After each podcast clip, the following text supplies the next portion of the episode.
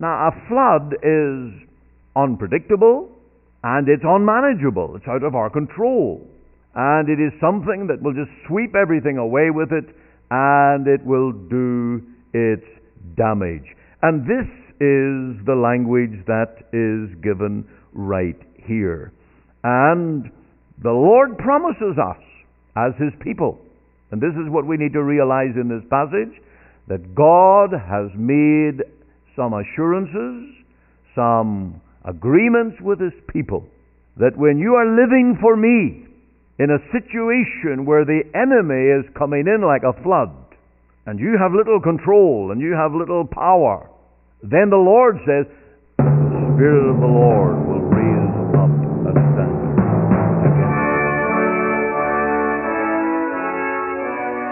Welcome to Let the Bible Speak. This is Ian Goligher. Thank you for joining with us on our program today. Thank you for giving of your time that we may minister the Lord's Word to you today. And our message is from our pulpit, from our Free Presbyterian Church here in Cloverdale. And the message is Isaiah chapter 59. We have a hymn by Al Smith, The Loveliness of Christ. And then we'll close with a, a beautiful story of obedience. A Mr. Cecil denying his little girl that he might teach her this great lesson to trust in her heavenly Father. Firstly, let's just hear a few words from Isaiah 59.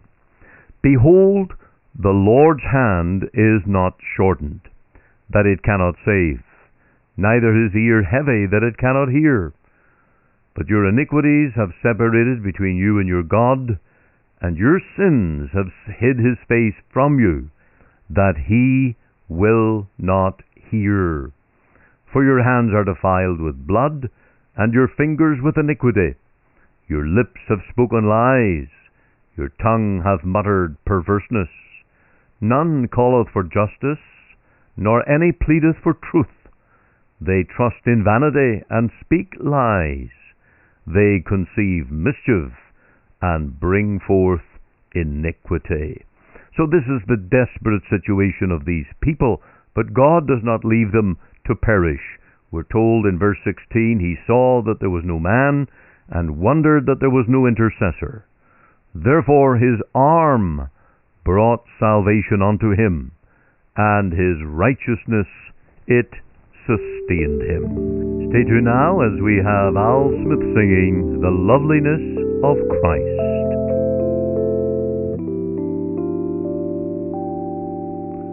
Could we catch the glistening of the dew or snowflake, or the rainbow colors painted on the clouds?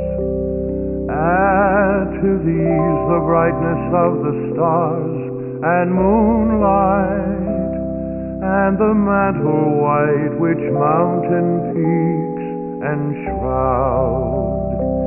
Then if we could catch the glitter of each jewel from the earth or gathered from the briny sea, blend them all together in one mighty prism Still the loveliness of Christ is more to me.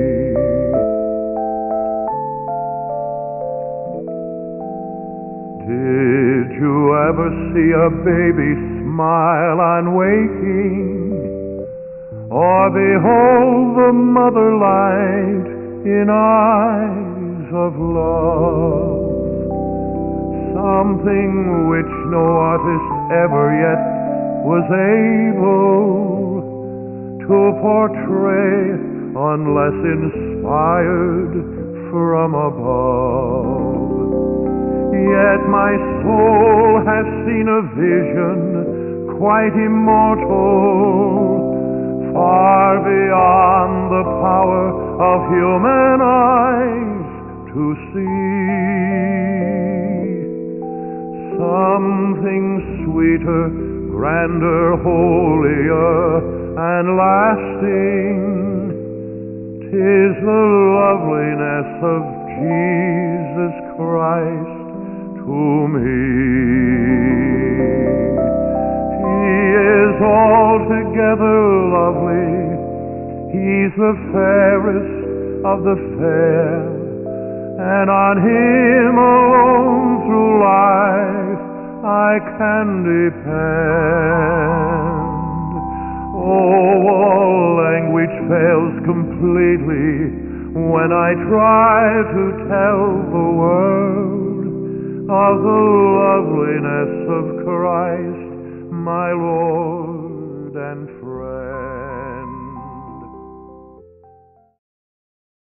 Verse 19 is our text today in Isaiah 59, verse 19. Famous words When the enemy shall come in like a flood, the Spirit of the Lord shall lift up a standard against him. Last Monday morning, I stood on the steps of the BC legislature in Victoria and I noticed a, a, media scrum going on. There was a whole crowd of media people there with their cameras and microphones in hand, and they were gathering around. And there was our Premier, Christy Clark, and she was speaking to some of these reporters. And then there were other politicians, and they were uh, speaking as well. Of course, I had no idea what the announcements were. I, I just happed upon the situation and uh, it was later that day that I discovered that they had made the announcement on the 15% tax on foreign buyers of property in Greater Vancouver. And of course, that's been the big news all week.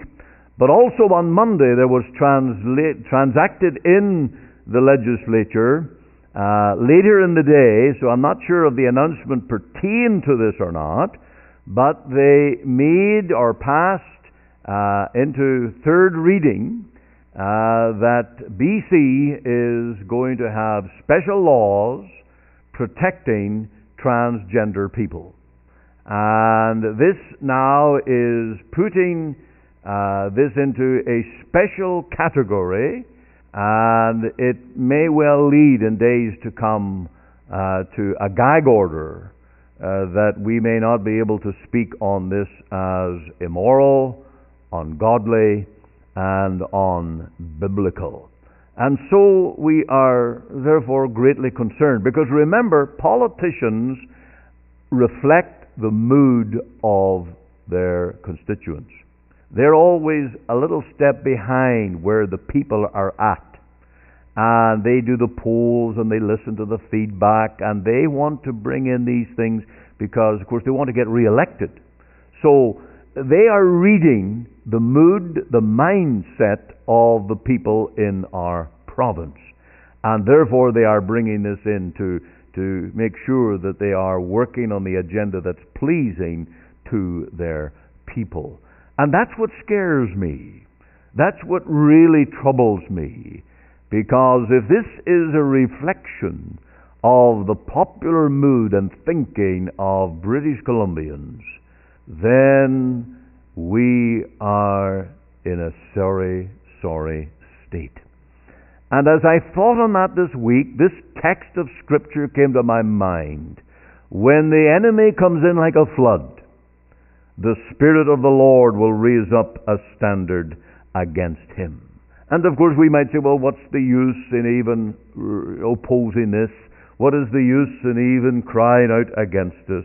Well, uh, here is God's answer uh, to those enemies of His church. And what a description this is a flood. Now, a flood is unpredictable and it's unmanageable, it's out of our control. And it is something that will just sweep everything away with it and it will do its damage. And this is the language that is given right here. And the Lord promises us as His people, and this is what we need to realize in this passage, that God has made some assurances, some agreements with His people, that when you are living for me, in a situation where the enemy is coming in like a flood, and you have little control and you have little power, then the Lord says, the Spirit of the Lord will raise up a standard against it. Now, this, of course, is the God who delivered his people through the Red Sea, and he can handle floods. He can handle water. And he led his people across the Jordan, staying the water on one side. So we can have confidence that the God who makes this promise uh, knows what he's doing and is able to undertake. Now, this gives us then great hope. And we're not going to lose sight of the victory that we have in Christ. We're not going to lose sight of the gospel promises because we see the degeneracy of the, the political trends and the moral situation within our land, but rather we're going to do what God's people should always do, and that is cry out to the Lord that He will, in His mercy, raise up a standard and turn people back again. Now, this standard um, we have to find out what is this.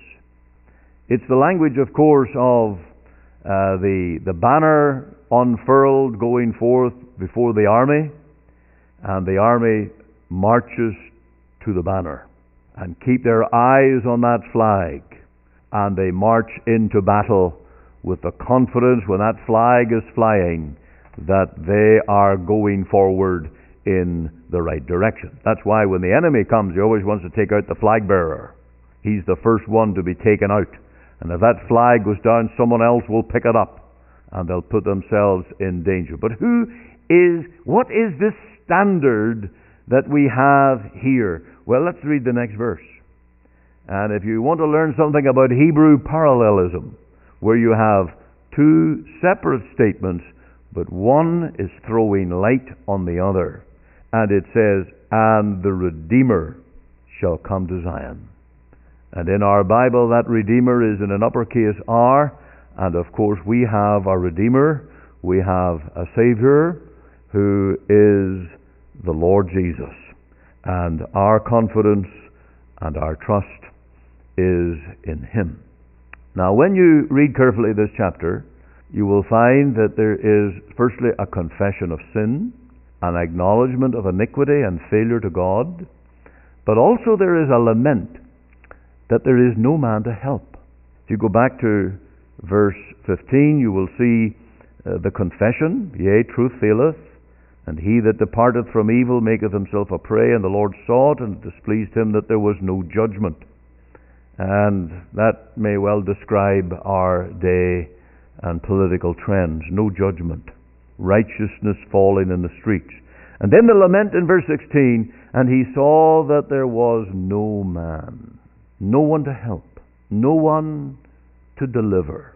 And then it goes on to say, Therefore his arm brought salvation unto him, and his righteousness it sustained him.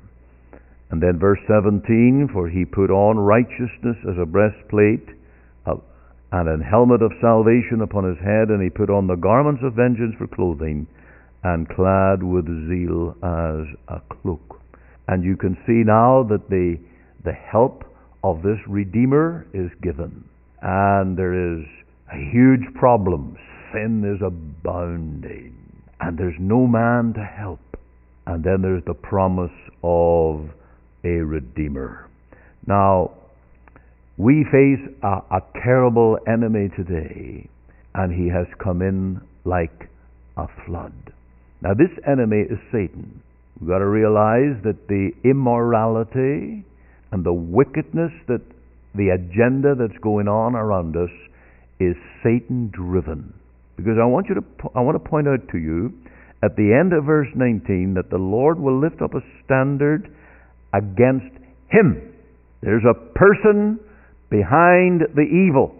There's a person behind the wickedness, and it is Satan. He's at work.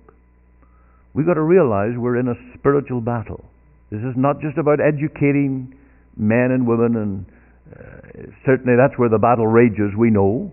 There is a battle for the minds and the hearts of the rising generation to fill them with the, the immoral or amoral agenda uh, that there is no right or wrong, and that you can do what you will, and that's, you know, whatever pleases you, you can do it. Uh, and that's the agenda that is put forward. Now, the Bible tells me in the book of Revelation, and I want to read these three verses. Revelation 12:15. The serpent cast out of his mouth water as a flood after the woman. Now, this is not literal language. It's not literal water here. And the woman is the church. And here is the enemy, Satan. The serpent is named here. That he cast out of his mouth water as a flood after the woman, that he might cause her to be carried away by the flood. That's the agenda of the wicked one, to destroy the church. And the church of the Lord Jesus is under attack, and the gospel is being undermined, and it's being made hugely difficult to proclaim the gospel. And this flood is repeated there in Revelation 12 a number of times. So, what shall we do? Well, we need to go back to this great promise of the Spirit of the Lord shall raise up a standard and grant us a Redeemer who will go before and deliver his people and continue to bless his church. And so today, the message is this from God's Word rally round the standard, who is Christ. Rally round the Redeemer, who has put on as a cloak righteousness now that's the opposite to the sinful, wicked agenda of the world. Christ has put on righteousness. You'll notice also in this text, He is clothed with zeal. So do not think that the Lord is dead. Do not think that He is disinterested. But rather there is in the heart of the Lord a zeal for His church, a zeal for His people, and a zeal to bring glory to His own name. And so we need to rally around the standard. Now we do this. We take Christ is the standard for our faith. Our faith is what we trust in. Our faith is what we put our confidence in. And we put our hope in the Lord. That's why I read Hebrews 12, 1 and 2, looking unto Jesus, the author and finisher of our faith. And if we're not doing that, we're going to lose the battle. If we have not got our hearts, minds, souls looking fixed upon the victory of the Lord Jesus, we are not going to stand in the midst of the battle. We need faith in Christ as the author and the finisher of our faith. We come therefore to worship today in the rest of the gospel. It would be easy to become per- perplexed and despondent. It would be easy to think that there is no victory ever again for the church. And I have to ask the question will we ever see morality raised up again in this nation as it once was? I don't know if I will ever live to see it. But God has given us a promise that He will redeem. He's the author and He's the finisher.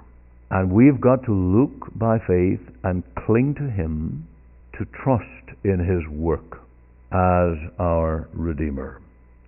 We need faith in Christ's work that He has done upon the cross. Looking unto Jesus, the author and finisher of our faith, who for the joy that was set before Him endured the cross. Now, never lose sight of the cross. It is the tonic for our faith. It is the focus of our trusting. And of course, it is our boast. As a sacrifice, when the Lord Jesus suffered on that cross, he conquered. He was the victor. Now, Isaiah, writing here in Isaiah 59, was promising to Israel, to God's people, and of course, God, by His Spirit, was moving Isaiah to promise or write these things. This Redeemer is our Lord Jesus. And He is come. This promise has been fulfilled. This prophecy has been realized in the incarnation, the life, the death, of the Lord Jesus. And we who now live on this end of the scale, 2,000 years after the cross, must keep our eyes focused, fixed on the Lord Jesus. Why was he there on that cross? For us. To conquer sin, to reconcile us to God, to offer an atonement that would bring us into fellowship with God. That's our confidence. And that never changes. That will never cease. We may sound the depths of all the mighty ocean. We may tell the distance to the farthest star.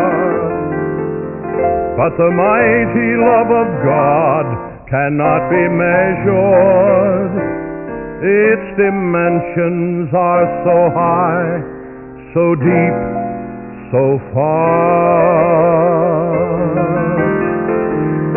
This love is mine, I cannot comprehend it.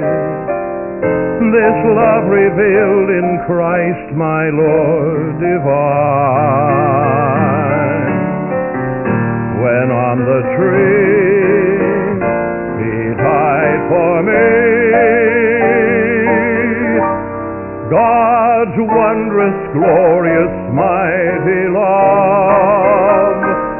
This love is mine.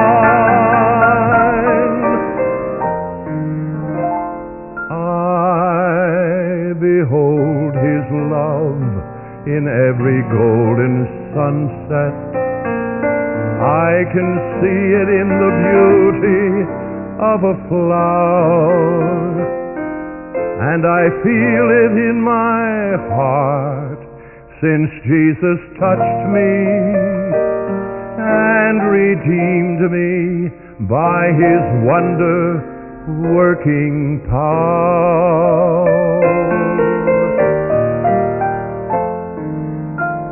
And someday I'll thank him face to face in glory when with all the millions at his feet I fall.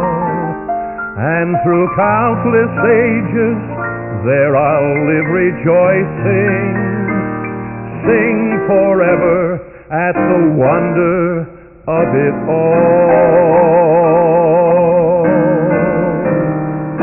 This love is mine, I cannot comprehend it. This love revealed in Christ my Lord divine.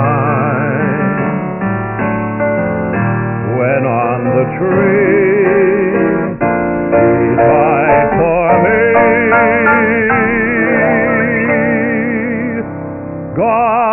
wondrous, glorious, mighty love. This love is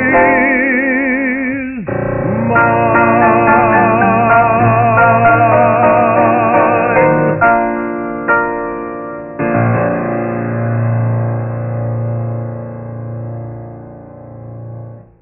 You're listening to Let the Bible Speak. This is Ian Goligher. Thank you for joining with us here on our program here today.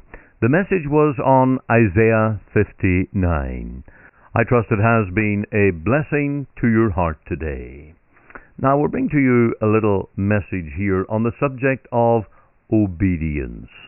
Obedience for the Christian is something that we do by faith, not always because we see the end from the beginning or the full benefit appears to our eye and understanding. There are times when the Christian will obey God because we know that He is all wise and therefore He will do best. He is all good and will never do us wrong. A Mr. Cecil one day went into a room where his little girl was bright eyed and happy as could be. Somebody had given her a box of beautiful beads, The little girl ran to her papa immediately to show this little gift. They are very beautiful, my child, he said. But now, my dear, throw them into the fire. The little girl looked for a moment. It was a great trial. Now I shall not compel you to do it. I leave it to you. But you never knew, Papa, to ask you to do a thing that was not kind to you. I cannot tell you why, but if you can trust me, do so. It cost a great effort, but the little child began, in her own way, to think, Father has always been kind to me. I suppose it is right. And she took the box with the and with a great effort threw it into the fire. The father said no more for some time. The next day, however, he gave her something far more beautiful, which she had long desired. Now, said he, my child, I did this to teach you to trust in that great Father in heaven. Many a time in your life, he will require you to give up and avoid what you cannot see the reasons for avoiding. But if you trust that Father, as you have trusted me, you will always find it best. What an amazing lesson for a little girl to learn from her father. And of course, in a sense, children ought to be learning that from their parents each and every day. That by obeying, there is great reward. And likewise with our Heavenly Father, when we learn to obey and submit our all to Him, there is a blessing to be had. And He will trust us with so much. May God write these things upon your heart and make us each doers of His word, to be like the man who built his house upon the rock it was solid, fixed, and immovable. And when you do what the Lord bids you, you are building your life on rock and not on sand. You have been listening to Let the Bible Speak. This is Pastor Ian Goligher. If you missed part of this broadcast or would like to hear it again, you can go to ltbs.ca. You will also see ways you may support this gospel ministry. And you will find details about our church in Scarborough, where Pastor Larry Saunders is the minister, in Port Hope, where Reverend Reggie Cranston is the minister, in Barrie, where Reverend Anthony DiDurno is the minister, and in Buffalo, where Reverend Phil is the minister. You will find all their details at ltbs.ca. If I can be of personal help, I would love to open the Bible to talk and pray one to one with you, so that you may know you are saved and sure of it. Call me at 604 897 2040 or email me at ltbsradio at gmail.com. This is Pastor Ian Goligher.